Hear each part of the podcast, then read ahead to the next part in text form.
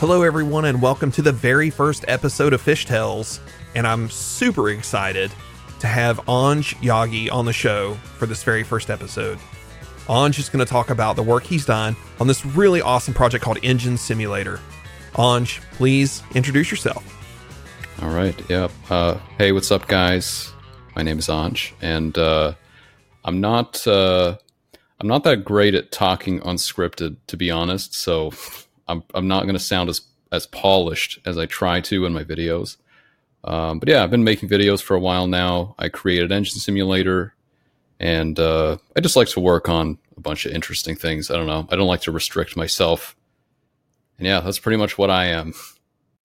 So you're doing a ton of C++ and low level stuff, a lot of game engine stuff, and I have had no experience there.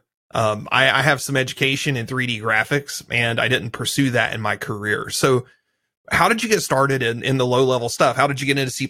How long have you been doing this? Like, kind of what's your background here? Um, hmm. So I started programming when I was like 12, I think. I don't remember exactly, but it was a long time ago. And I started in Python. I really wanted to make games. That was really what I wanted to do uh, like the the usual beginning of the journey for a lot of software developers today. And yeah, my early games were really strange. I did a, like a lot of Python stuff. Eventually, I sort of graduated to C++, and I've actually just been working on it kind of as a continuous effort since then. So, like the engine simulator that I released, the graphics are actually made using the same game engine that I started working on when I was in high school. It's actually like all the same project since that time. And I just uh, I use it as kind of like a code base to practice my skills and and uh, just try stuff out. So that's great that you've been able to kind of like invest in yourself, invest in your toolkit, invest in this this engine. I don't think I have anything that is sort of as they would say long in the tooth like that. So have you have you had to do some major refactors as you've kind of grown and you learn new skills or you realize maybe things don't look the way you wish they looked? Have you undertaken some major refactors? you just kind of let it hang out as it is?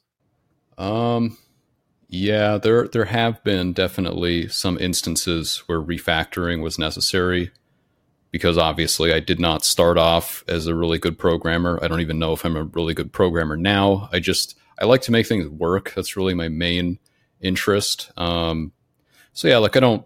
A lot of times I don't really care about best practices and that kind of thing. I just try to make something that I can use efficiently and it works well and it doesn't like blow up immediately. Um, Engine Simulator is a bit of a odd case because I really was not expecting anyone to use this. So like there's like no error checking by software standards, it's it's an atrocity. Uh, but I, I really just I really just wanted to make one video with it, and I was I wasn't even going to use it again after that point. Um, so I wasn't expecting anyone to download it. I wasn't expecting to make too many more videos about it. It was just meant to be like a single project, and then I was just going to move on to the next thing. Um, but yeah, a lot of my older code is really bad. Um, it's kind of embarrassing, but I leave it up on my GitHub because why not? But uh, I have I've definitely refactored stuff a few times. I I seem to recall anyway. That's that's good though, and it's good that you leave it up. I mean, we all start somewhere. I my code I know is horrible, and I feel like I I will say one thing that you said that I'm kind of the opposite. I probably care too much about best practices, and I think I let that get in the way of me just starting something and just doing something. I played around with Godot and that was the thing. I was kind of like, well, how do, what's the best way to do this in Godot? I couldn't just let go and just play and figure it out. It was kind of like, you know, hampering myself, getting ahead of myself, trying to figure out the right way to do something. So I hats off to you. I think that's great that you just jump in there and ship it. That's really good. Yeah. Um, I, I actually I relate to that because I mean, in my earlier days as a software developer, especially for my side projects, I actually did care about best practices a lot. Um, and what I noticed over time, because I've obviously been programming for a very long time now, um, what I noticed is it just doesn't matter. Like in the grand scheme of things of what you're working on, like you can follow all the best practices. you can still write sloppy code. You're still going to have to refactor things. And I've just I've noticed that, and I don't, I don't know if this is just because I have like a a lot of experience by now that I can sort of cut corners like this and still have stuff work. But I've just noticed that by relaxing um, that preoccupation with with standards and coding practices, I was actually able to just get things done faster and and uh, create solutions that I think like work well, like they work decently and they're very simple to use and I don't know. I just uh, I, I, started to lose interest in that whole world of you know design patterns and and and sure. that kind of stuff. I'm not saying it's useless, but I I just I'm not as interested in it anymore these days. Well, on one side, you know, beauty is in the eye of the beholder, and on the other side, I think these things help with teams. They help with scaling. Yeah, definitely. And that's not something you need when you're working on your projects. So I'm curious. So are you programming day to day? Is that your career as well? Yeah, I'm a I'm a professional software developer. And are you so you're working in C as well day to day or something else? Um, so in my previous jobs, I actually did not do a lot of C development, but these days, um, I do actually do C development for my job.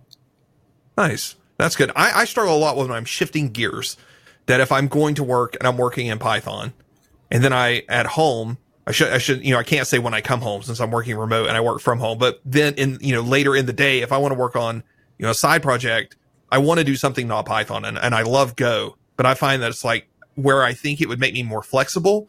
It actually wears me out because they're just different enough. The syntax is just different enough that I trip over myself a lot going between at you know what would be in a day job python javascript typescript html css doing web app and then coming to try to do something you know lower level. Even in godot same thing in godot. Um, the godot scripting language it looks like python and it basically is python until that certain part that's not python.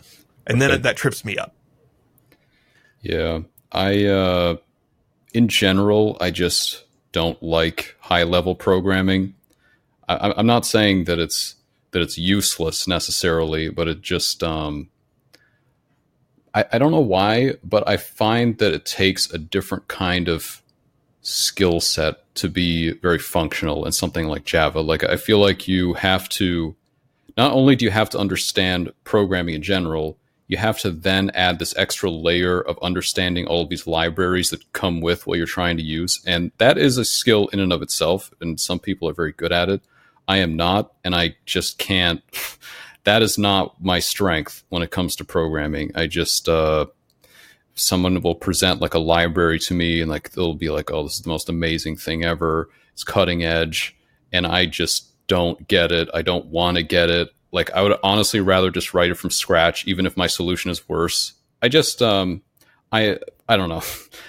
I, I tend to get sort of um, it reduces the fun of programming for me to do things like that. So like I get it, I can do it. I am I can be functional in that role, but it's really not my preference. That's where I get sort of twisted up if that makes sense.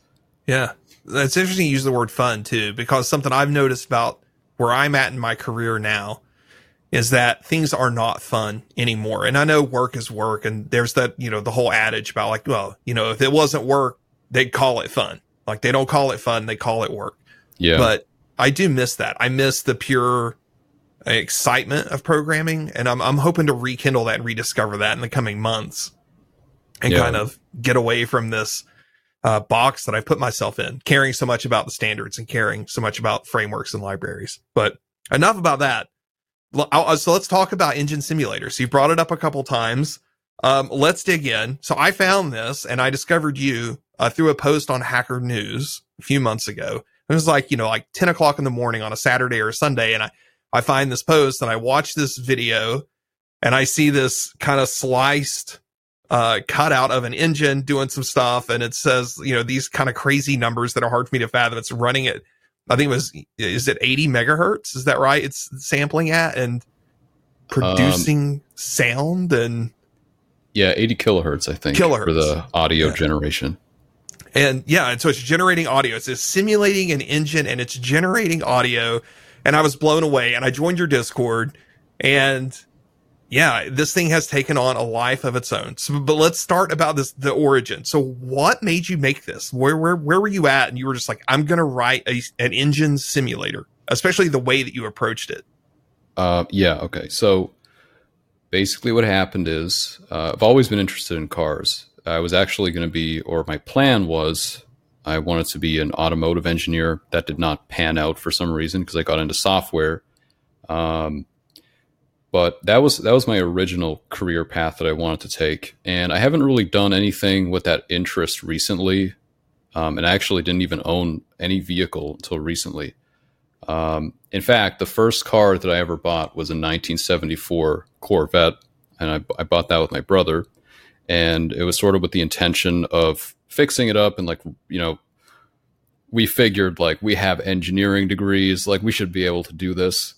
Um, it was a bit of a rabbit hole to be honest. Like that whole it was really fun like learning how to how to fix stuff and just work on cars. So one thing in particular that was very uh, perplexing was the engine in this vehicle, and it just never worked right. Like there was on the surface, like there was just nothing wrong with it, but it just didn't work right for some reason, and we called it the demon motor. Um, and it caused us a lot of frustration, basically.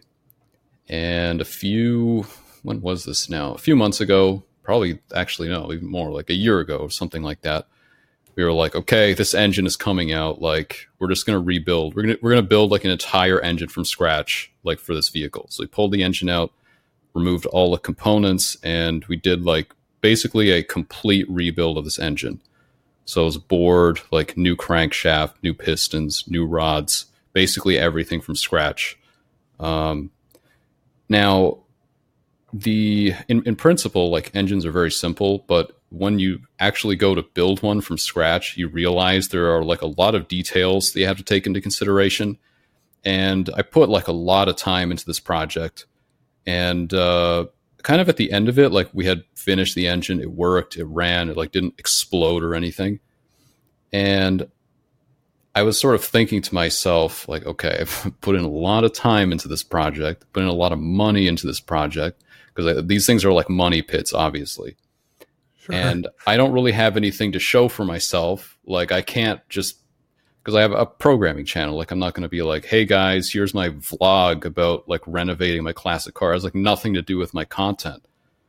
Um, and the only solution that I can think of to that is, what if I take my interest in simulations and I take all this knowledge that I've accumulated about engines and I put it together and I make an engine simulator. And originally, it was meant to be like a very simplistic project um, I didn't even consider the possibility of making it generate audio because I just thought it would be too difficult.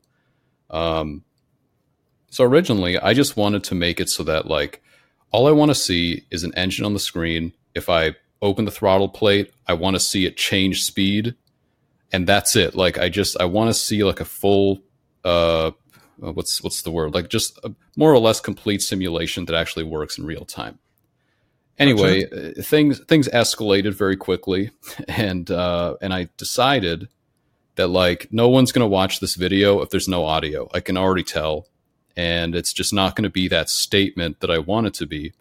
So that was when I decided like okay, I'm gonna I'm gonna take like a risk on this project. I didn't know if it would work. I didn't know like in, in, fact, like if you look in the the history on the GitHub repository, I think the README for like five months just read, "I have no idea if this will work" or like something like that. Um, nice. Um, so yeah, I had no idea if it would work. I put in like a few hundred hours into this project, and uh, at some point, it started like actually sounding good, and I was like, okay, this is this could really be like this could be my video. This could this could be uh, what sort of puts my channel on the map um, and yeah, then I released the video. It, it did way better than I was anticipating. I didn't think that there would be that much interest in it. Um, and yeah, here we are today. Well, so if you don't mind, you know, answering the questions about it, I discovered the project and I looked at the code. I opened the repo and it was that afternoon. And I think it was that afternoon, but I had opened the repo and then the next thing I knew is the repo was gone. Yeah. And so I went into Discord and people were talking about it. And, and there was a comment, I think from you, you had said you wanted to figure out licensing or maybe somebody had brought up licensing, but it, of course there was this whole peanut gallery of people now that looked yeah. like they don't know you. They're, they're, you know, flooding into your Discord server and they're then giving you all these opinions. Where's your code? License it this way, do that. So what kind of happened? What, where was your head at? And, you know, what made you take it down and what made you put it back? Yeah, this was a this was a complete mess. Not a lot of people know like the full story about this. Um, so this is a good opportunity for me, you know, to get the story out there. So basically, what happened was I released the video. I said at the end of the video, the code is open source, which is true. And it was open source since I started on it. It's always been open source and it was there the entire time, just no one cared about it. Um, so then I've released the video. Nothing really happened initially, but at some point, like it got picked up by the algorithm and just thousands of views started coming in. And at that time, I was doing something. I think I was, so I was replacing the brakes on my car. Like I was working and I just didn't have time for this. And that's when things started going like really insane. Uh, my Discord had about I think it was 60 or 90 people in it at the time that my video went up. So there was like literally no one in there. It was like it was a ghost town. And immediately people just started flooding in and like I think we got raided once with people just like spamming at everyone, which I didn't disable because it was not necessary up to that point. My Discord had been up for like a year at that point, and and there was just like a few messages a week sometimes. Um, so yeah, what happened was I got I started receiving like a lot of emails from people, uh, like software developers at uh, at games started emailing me, and I like I'm not going to say exactly who these people were, sure. but let's just say yeah. like a lot of people had asked for these people to reach out to me, and they did apparently. So I started receiving emails from game companies, which had obviously never happened to me before, and they all thought I was crazy. Like you know, like, well, you better take this down because people are going to steal it. Like, I started second guessing myself because I honestly did not think that it was a big deal that I left this open source. Uh, I just, I thought that game companies already had something like this, and I just didn't think that it was a big deal. Like, I just, I thought no one would care about it, is what I'm saying. Um, and I wanted to leave it up there both to prove that I actually did make it myself and because like I want people to learn from it. That was my whole intention with making the video. Anyway, I started second guessing myself. I did get a few offers of people wanting to buy the code. Um, and you, you, know, like there, there was a lot of things that came in all at once, and I just didn't know what to do. And then on top of that, so you, you compound a or a, a complicating factor is as this is all going on, there was no uh, there was no executable released at that time. So people wanted to use it, which I was not anticipating. I had not made any releases up to that point.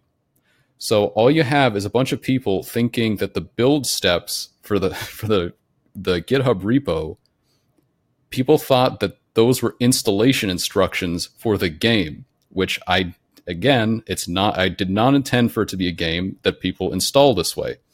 So I'm getting like I'm I'm getting flooded with messages from people who don't know anything about programming. They've like, okay, so I've downloaded CMake and they're doing like a bunch of crazy stuff trying to install this game. this is awesome. and it was just it was just a complete mess. And and I just I did not have time to deal with it. Like I was I was literally like my hands were covered in grease. I was like, you know, under the car and my Discord is getting raided and like people are emailing me and messaging me, and it was just too out of control. So I just thought like, I'm just going to take this down temporarily, and I did mean temporarily. Like I even left a comment on my video, like this is temporarily offline, or the uh, I've, I've temporarily made the code base private. Um, which I wasn't happy about because I, I, think the the repo had like 30 stars on it. That was this was like a big deal for me at the time. It has like six and a half thousand stars now, but at that time, like it had like 30 stars on. it. I was really disappointed about having to make it private.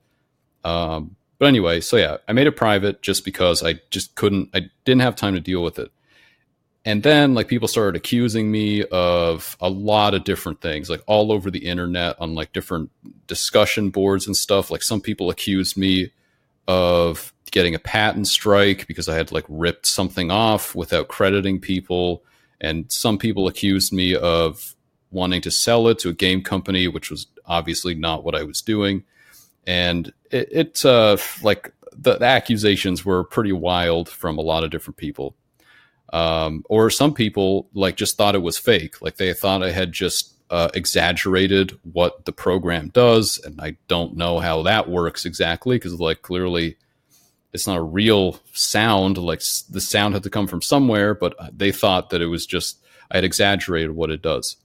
And anyway this story is getting kind of long but that's kind of what happened. Like it just too many things happened all at once. I took the code base down to like figure things out and to just get people to stop hassling me about this. Um, and yeah, like the a few days later, I think I was only down for not. I don't think it was down for that long, and uh, I just decided that I'm just going to stick to my original plan. I'm just going to keep it open source. I'm going to create a release so people can download and use it. Um, and that was it. I just left it at MIT license, which was kind of like my original plan and um, that's how it is today. I, I feel like it was down for three days, maybe. It wasn't long. It wasn't long at all. I don't think it was a week.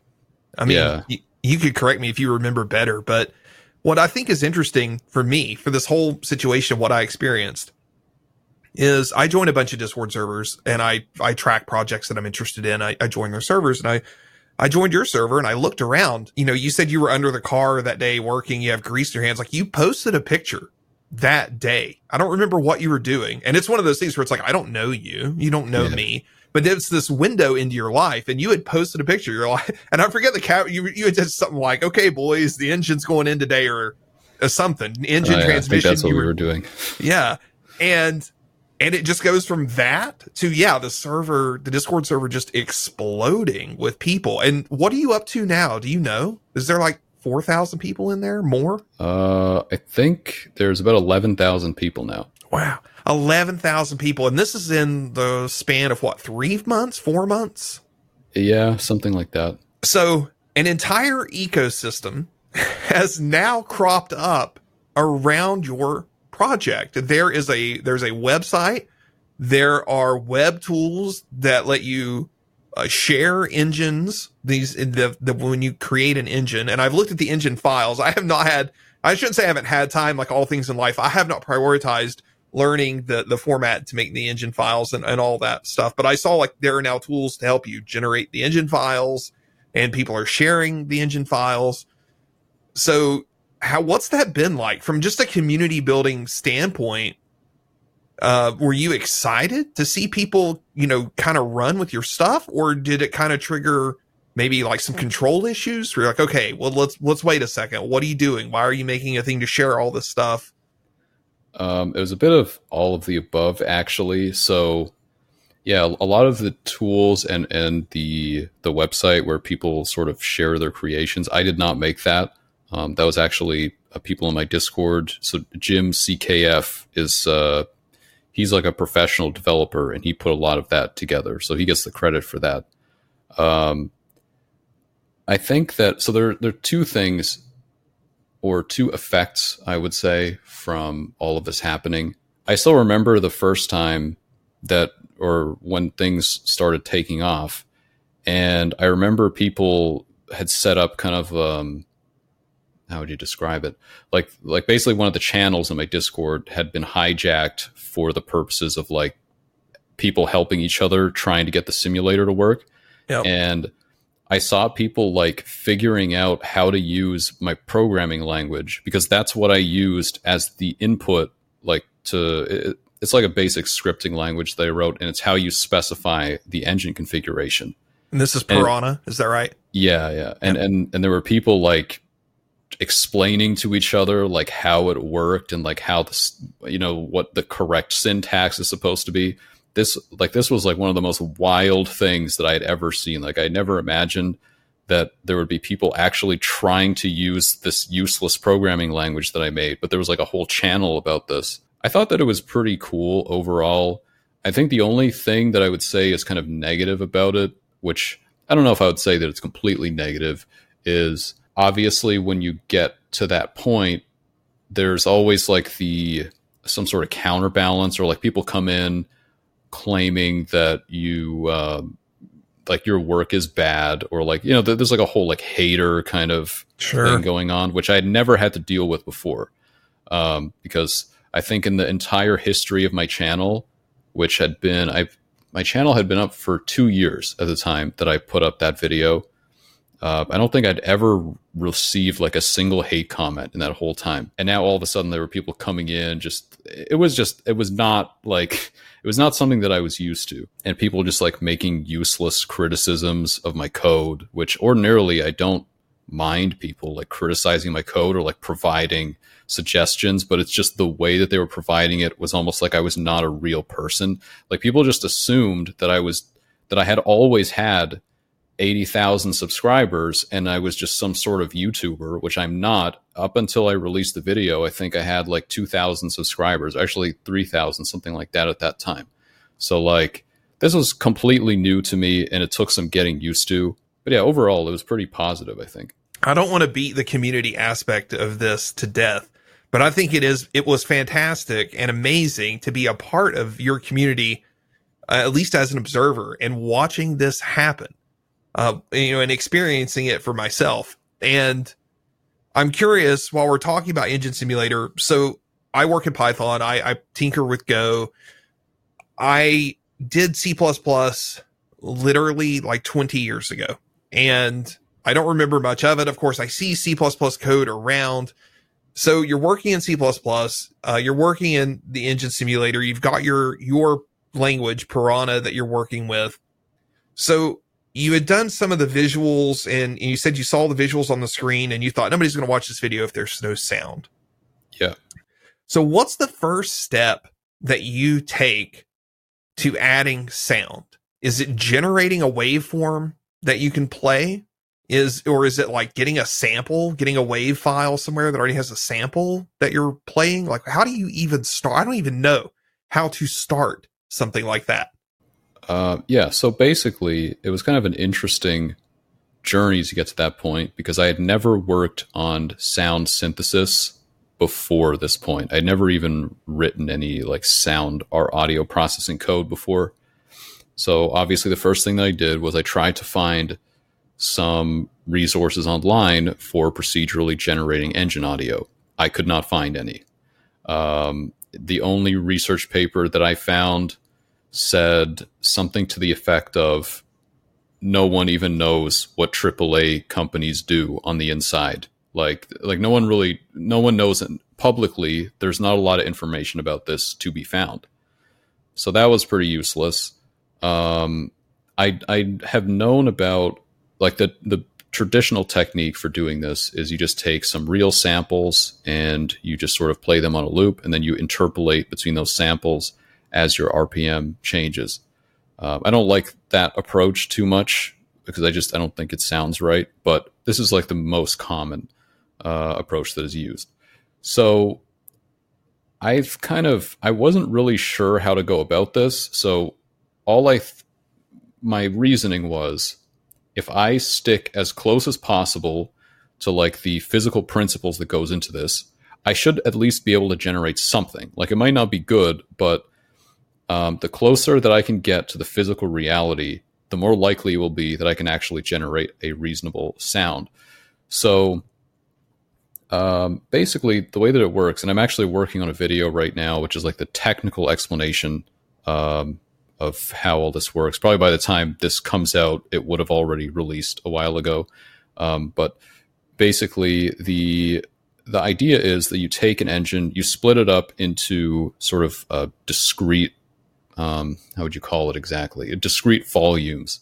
And inside of each of those discrete volumes, they have uh, like a temperature and a pressure and a overall velocity of the air moving inside them. You basically take the problem of fluid simulation and you simplify it as much as possible, making sure that it still like conserves energy and it follows the laws of thermodynamics and that kind of stuff.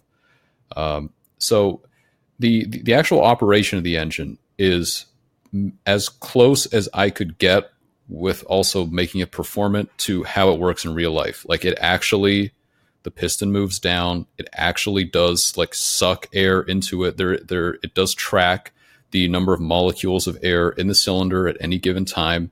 It does the compression stroke.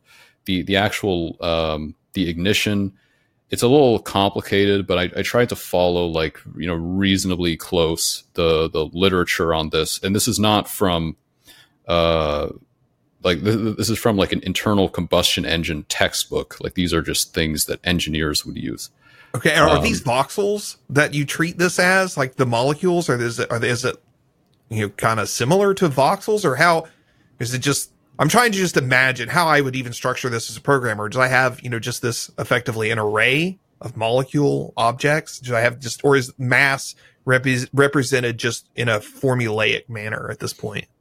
Yeah, the, the math is, um, it's more statistical. Like there aren't any, um, air particles or okay. anything like that. It's not that kind of simulation. It's very, um, it uses like a, a high level approach sort of abstract away all of those details. So for that reason, I and I don't even know if this would be feasible in real time. Probably not. Like it doesn't actually simulate the detailed like turbulence or the movement of air. Um, sure, sure. It just gotcha. it's very like high level flow, that kind of thing. Gotcha. Um, okay. And yeah, so basically the the cylinder ignites, air expands, and then obviously when the um, when the exhaust valve opens, that air rushes into the exhaust system. And it's actually that pressure pulse that I sample directly and I just send it to the audio engine. Um, and that step of going from here is here is like airflow, make audio out of that. I could not find a lot of resources on this because I don't think this has been done very many times. Like and it doesn't seem like a problem that um, a lot of I don't know how to describe it. Like it's not a common question. like how do you take this airflow and convert it to an audio signal? So I couldn't find a lot of information about this. The closest thing that I could find was a really old research paper from the 70s about um, lawnmower engine uh, noise pollution.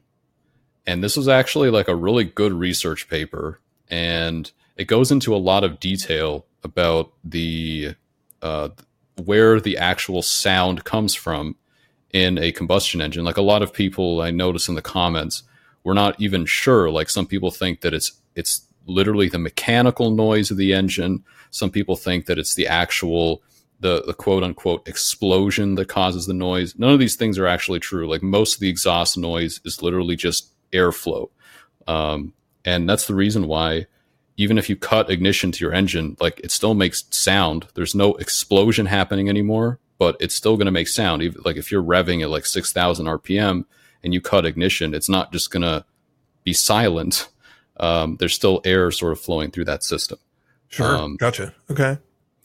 So yeah, the air flows through the exhaust. That creates like a, a pressure wave. And there are certain things that, or certain heuristics um, that I use to sort of get that sound a little bit closer to how people would ordinarily expect. So the first thing is you can sort of do almost a convolution reverb uh, within the exhaust system because obviously simulating the sound propagation through a pipe in real time, not sure if that's doable. But you can sort of collapse all of those details into an impulse response and an impulse response is just like a few hundred samples of audio. It's very like it doesn't sound much like anything; it just sounds like a, a click almost. And uh, that's it. Like that's actually the only audio that is fed into the system, and you can generate that click using um, just. I, I think the way that I did it, the actually so in the first video that I released, the the one that has like the most views, the impulse response that I used in that was a very short audio clip of me tapping an acoustic guitar. That's interesting. Okay. So like this, and and j- that was just like to get the resonance because I didn't have anything else that that would. Uh, um, I didn't have anything else that had that sort of resonance that I wanted for what I was trying to simulate. Um, and, and that's it pretty much. Like you run it through that convolution reverb, and I added a bit of noise, like white noise, to sort of account for things like turbulence. Um, and and I couldn't find a lot of information about this either, but I think it makes sense that if you have like a lot of turbulence, um, it just generates like a sort of random, you know, random uh, range of frequencies, which sort of resembles noise. That was that was my my reasoning be- behind that, and that's pretty much all the processing that goes into it, and that's how it generates the audio. So inside Engine Sim right now, is there any GPU code, or is it all running on the CPU? It uh, all runs on the CPU. Do you think there is? You were talking about you know maybe simulating some of the more advanced stuff real time. Do you think there are any performance wins to pushing this off, or is at this case is the GPU even a slowdown because you have to prep data and get it over to the GPU before you can even use it? Yeah, I'm actually not sure. I mean, I'm sure there are ways of uh, of optimizing. That's kind of what I'm working on now as part of like the next gen engine simulator. But the the problem with this kind of simulation is that it's uh, how do I explain this? All of the parts are interrelated. Like it's actually not a trivially it's not it's not a trivial problem to parallelize. I always find sure. this word very difficult. It's it's it, it's not a it's not a parallel problem um, gotcha. because even though like each of the combustion chambers is isolated, they all uh, depending on the engine, obviously, like they they all take air from a common intake, so that automatically adds like a relationship between them. They're connected to a common crankshaft. So it's, you can't, like a lot of people said, like, well, why don't you just make it so that all of the cylinders run in a separate thread? Well, it's, it's not that easy. Like they're, they're part of the same system. They're both part of the same like fluid system and they're also rigidly connected together and they're part of the same physical system you know and then it, it, even if you were to find a way to offload some of that uh, some of the processing for each of the cylinders to a separate thread. Then you have to synchronize them. There's a lot of loss in that, and it's just I don't know. Like I, I would have to do a little bit more testing to see whether you can get more performance on a GPU, but it's it's not a trivial problem to solve. I would say. And did you drop down to assembly for anything in here? No, uh, not really. I didn't really find that that was necessary. Yeah, this is the thing that in my my career, I'm all high level stuff. As I said, in my career, I've I've yet to ever reach. I have had problems that I've reached for the GPU, and I've used CUDA or I've used OpenCL or similar uh, libraries and tools, and and made use of that even from Python. Of course, uh, often reach for things like NumPy uh, or Pandas that will speed up things that I'm working on in Python, but I've never reached that point. And I don't even think I have the right intuition because I do not have a comp sci degree. So I don't think I even have that intuition of when I would even reach for something that low level to understand what performance it's actually buying me to try to go that low level. Apologies if that was a dumb question, but I just have no context. No, definitely not. Yeah, I mean there there are definitely some problems where like a GPU is clearly like this is the way to go. Usually on problems that are very parallel. The main so I had to do actually quite a lot of optimization for this because when I first started on the project, it was clearly not feasible. Like it was so beyond the realm of running in real time. And that, that was really like my, my requirement. Like I'm not, I would not consider this project a success if it didn't run in real time because I want to interact with it, or else it just, it just kind of defeats the purpose for me. Sure. And I think when I first started, it was about 10 times too slow to even be close to like even right now uh, with like a with eight cylinders it like my cpu is maxed like it cannot do any more than that uh, without lowering the resolution so but when i started it was like a more than an order of magnitude too slow and i had to do like a lot of different optimizations um, to get it to sort of where it is now. And uh, yeah, like a lot of the like that that physics engine. So the the video that sort of preceded the engine simulator video was the one specifically about the physics engine, which I did actually end up using in um, in engine simulator, but that code was definitely not up to the task of of running this. So I had to I had to make quite a few modifications to it. Um, but yeah, I don't know. It's always a process, I guess, to get it better. Is this the um your physics engine? Um, that's the simple 2D constraint solver repo. Yeah. Awesome. Well, let's shift for a second, you know, because as as things go on, I don't want to, you know, take up all your time, but I'm curious because you had a lot of interesting stuff uh, in your GitHub repo, and so I'm I'm curious if I can pick your brain about Manta Ray as well. Sure. Um, and I've never written a renderer. I've never even done the, you know, ray tracing in a weekend or any of that stuff. I know the concepts, but I've never actually implemented them. And it's on my to do list to do in the next couple months. So how long has that been in development, Manta Ray? I haven't worked on it too much recently. I started working on that like quite a long time ago now.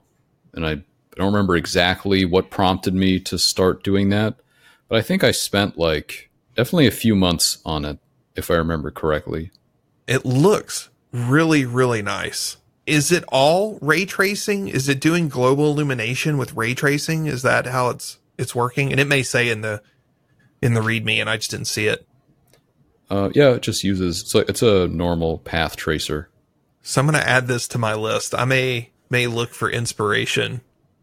And there I do see at least in GitHub's summary, there's 1.7% Python in the Manta Ray renderer. What what prompted you to write a renderer? What were you doing when you were like, I'm going to write a, a, a ray tracer. I'm going to write my own little rendering engine. What where were you what were you thinking? What was going on when you did this? Hmm, that was so that was so long ago. I don't even remember. Like I think okay, I think I kind of remember.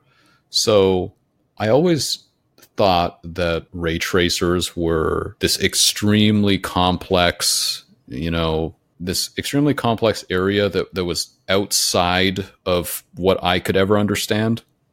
And I didn't really know much about them at that time.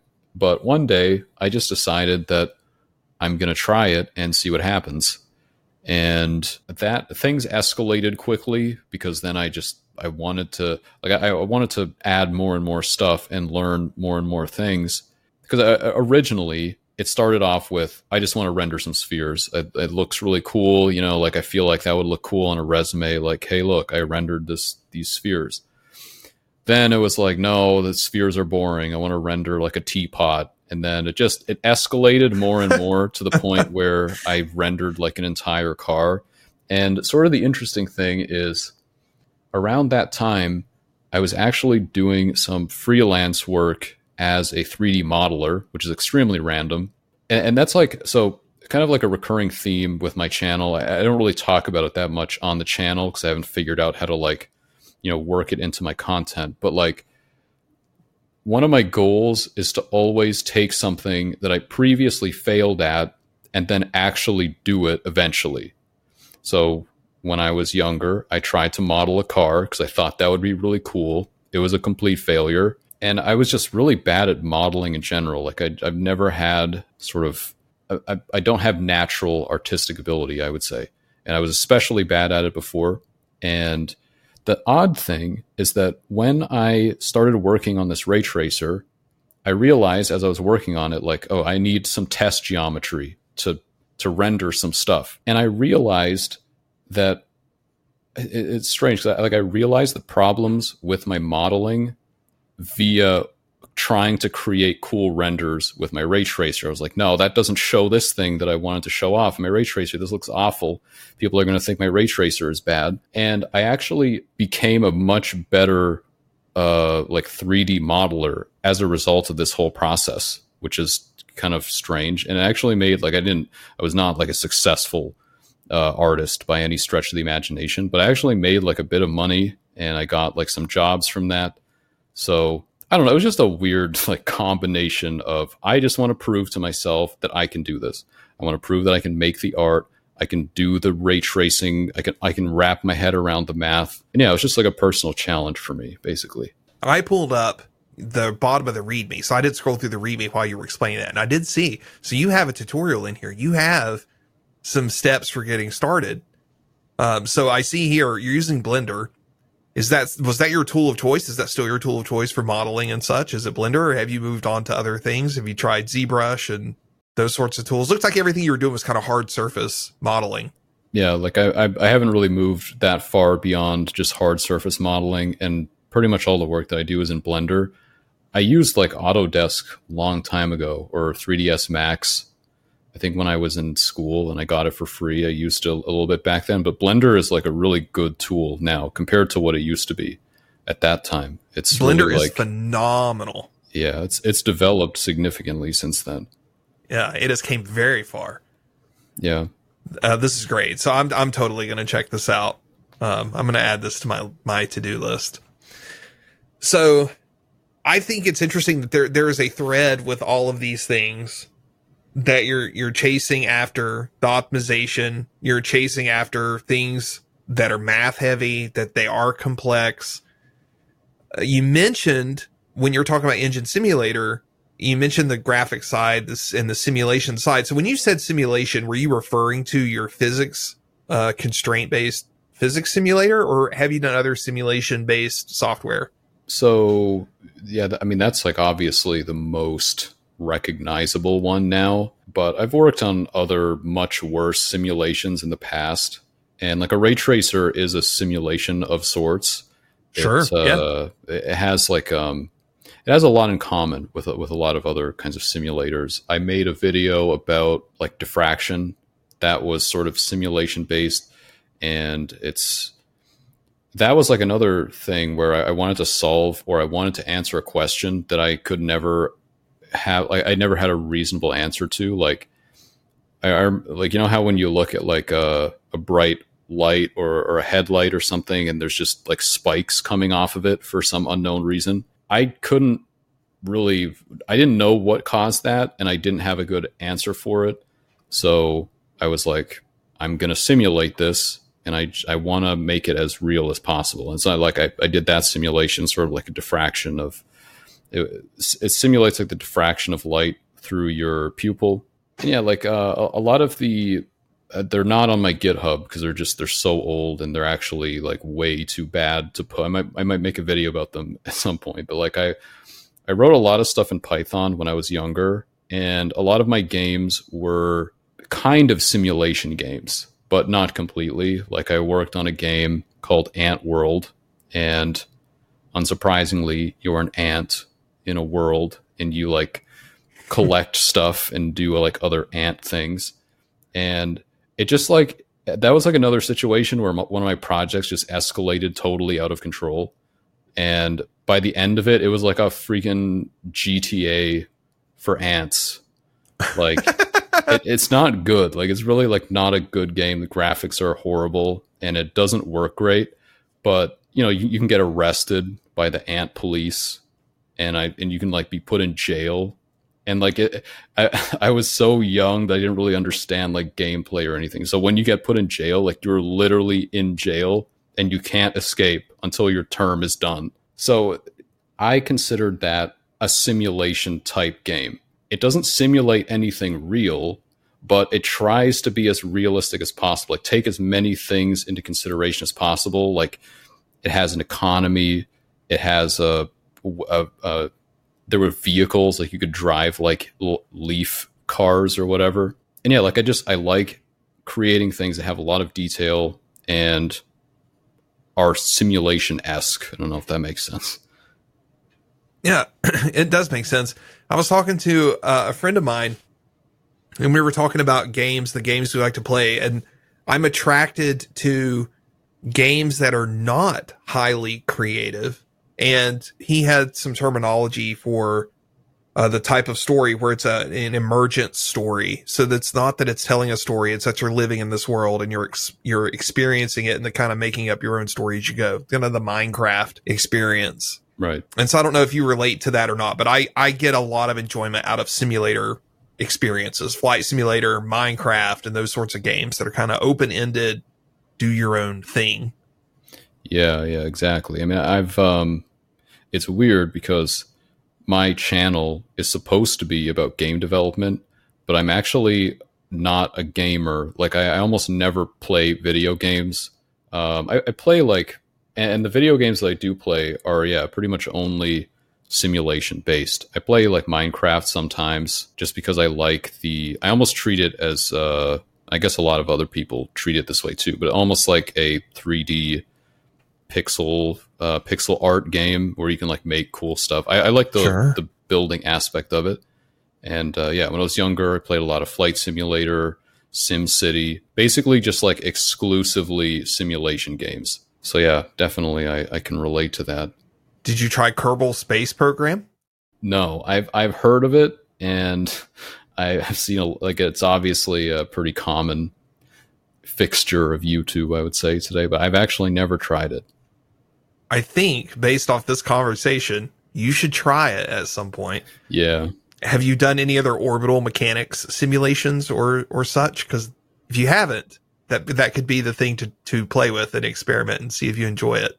yeah, nothing overly complicated, but I I'll have to try it. I'm I'm I'm kind of curious actually. I, I feel like um, with a lot of these construction games, they have like a similar theme or not not construction games exactly but but games where you have to design and build something they're very I- think that they kind of bring people back because they either try to break the game or they try to do like increasingly ridiculous things with them and it creates like a lot of opportunity for content.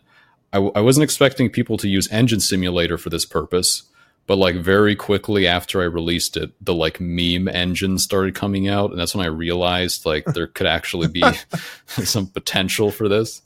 But I was not anticipating that. Um, yeah, I, feel like did you ever play Garry's Mod?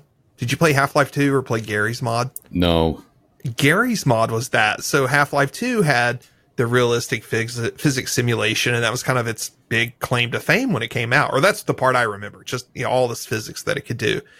And Garry's Mod was built on the, uh, guess what is the Source 2 engine. And that's the whole game is just this physics sandbox. And you can get in and play with other people. And they've built all kinds of, you know, tools and everything that let you you know, pin objects in the world. So you kind of have this manipulator tool that you can move objects around.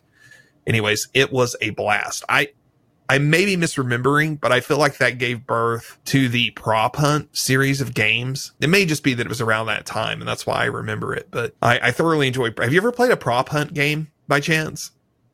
no, not really. I'm like very much. I don't know a lot of the lore about games, as you can probably tell. Well, do you know what Prop Hunt is? Do you know what I'm talking about, or should I explain it? I maybe explain it. Okay, yeah. so we can be sure. Um, yeah, so you you get in these games and you become an object like a box in the game. And every like let's say you're a crate, you're playing in, in like the Half-Life 2 type of world, you become a crate. And so you hide in a corner uh, in a room and every so often, I don't know if it's every 30 seconds or something. I may be thinking of how they did it with Call of Duty, but every so often you're you make a sound. And then there is the person that's you're effectively hide and seek. So the person's running around trying to find the people that are actually objects. And you're, you know, you'll whistle or something. And so people can kind of like stop and they can listen. Okay, where did that come from? And they can go up and try to figure out, okay, is this box, you know, somebody that's hiding? And they are hilarious. I have so much fun playing those games. So yeah, prop hunt. That is, in, I, yeah, I've never heard of it for some reason, but it does sound like it's like one of those things where I can imagine if you pitched this idea to an executive, they'd be like, "That's that's not a game. Like, there's no way I'm going to be putting money into this project." But it's like uh, I've noticed a lot of wildly successful games are not things that you would immediately assume, you know, would be good games. Like, they're not things that would come to mind as like, "Oh yeah, that's a great game concept." but they sort of take a life of their own when uh, when sort of a community gets their hands on it. All right. Before we wrap up, I want to go in a little bit of a different direction and just like ask you to get your rundown on your tooling and your setup. Are you Windows, Linux, Mac? Um, I use pretty much Windows exclusively, and people make fun of me for it all the time. But yeah, Windows. Windows and go to editor then is Visual Studio, like the old school, like caffeinated, the real deal Visual Studio, or are you using something else? Visual Studio Code or Yeah, I usually just use the normal Visual Studio. And if you're Windows, Visual Studio, C++, are you intimately familiar at this point with like Windows operating system internals and like the NT kernel and syscalls, or do you kind of get to skip all that? Does does you know the low level work with C let you kind of I don't know, jump around and just kind of only care about the very basic syscalls. I know nothing because this is again, this is why I love talking to you. I know nothing about Windows development. I'm sitting on a Windows on a PC right now. I've been doing more on a PC, but I know Linux syscalls and I understand Linux, you know, system and kernel architecture, but I Windows is a black box to me. So I've done some very basic uh what's the like like using just the the Win32 API just to like do window creation, that kind of stuff. I'm I'm not much of a like I'm not an expert in operating system type stuff. So I don't usually look very deeply into that. It's not really something that interests me that much. But yeah, most of the code that I write is not directly related or in, it doesn't interact directly with the operating system at that level. Gotcha. You're able to bypass it. Not doing like, you know, yeah, not doing systems programming and certainly not not with me rowing this boat in web application land. Well, yeah. is there anything else you want to discuss while we're on here?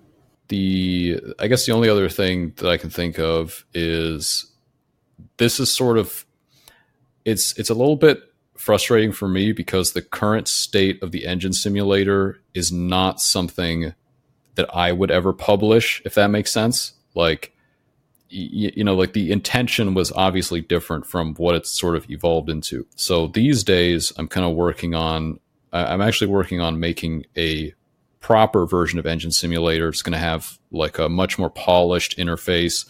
People don't have to learn my obscure programming language just to use it and uh, that kind of thing. So yeah, and like, well, I'm I'm kind of curious to see what happens because my channel was never intended, or my YouTube channel was never intended to be like Engine Simulator.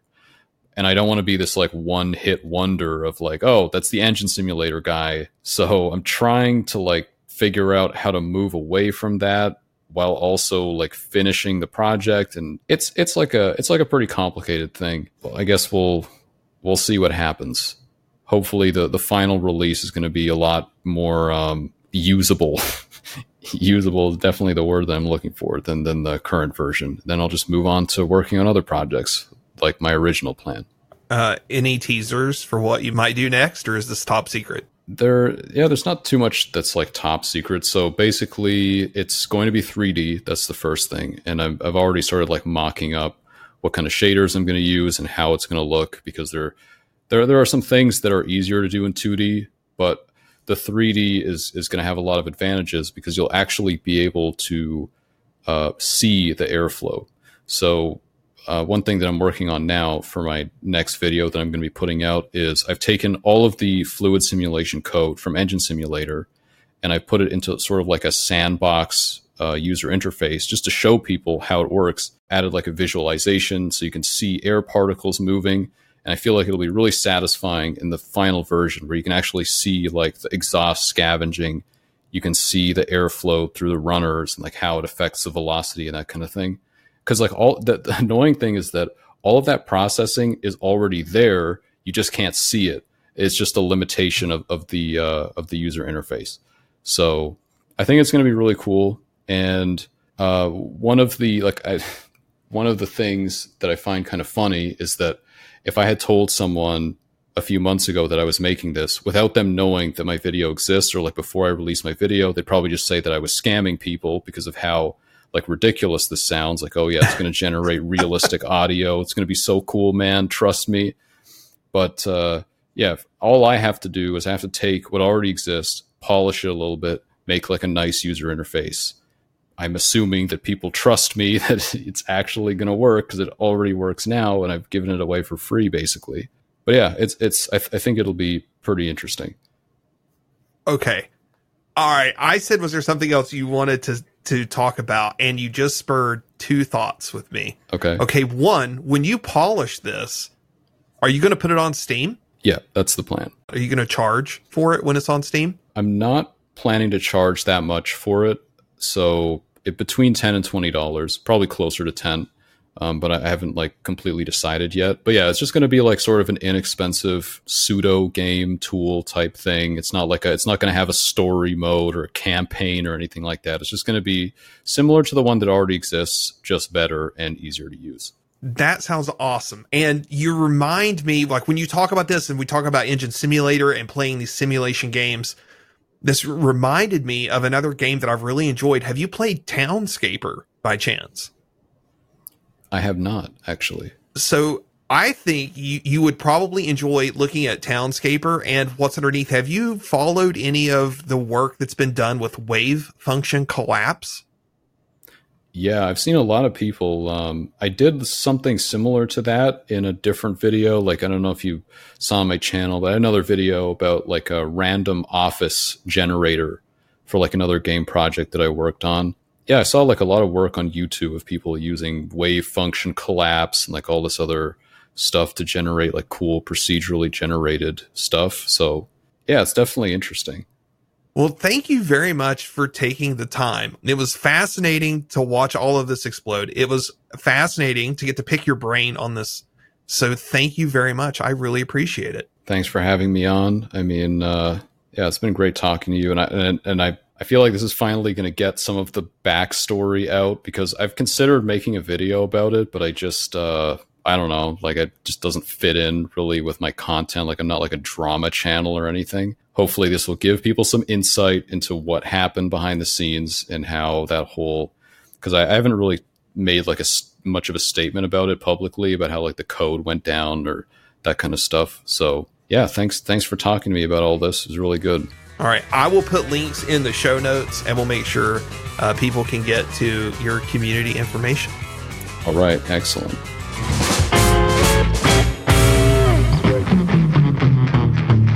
Thanks for tuning in for this episode of Fish Tales. For show notes from this episode and more information about the show, visit leetrout.com. Music production by Haroon Sarang. We'll see you next time.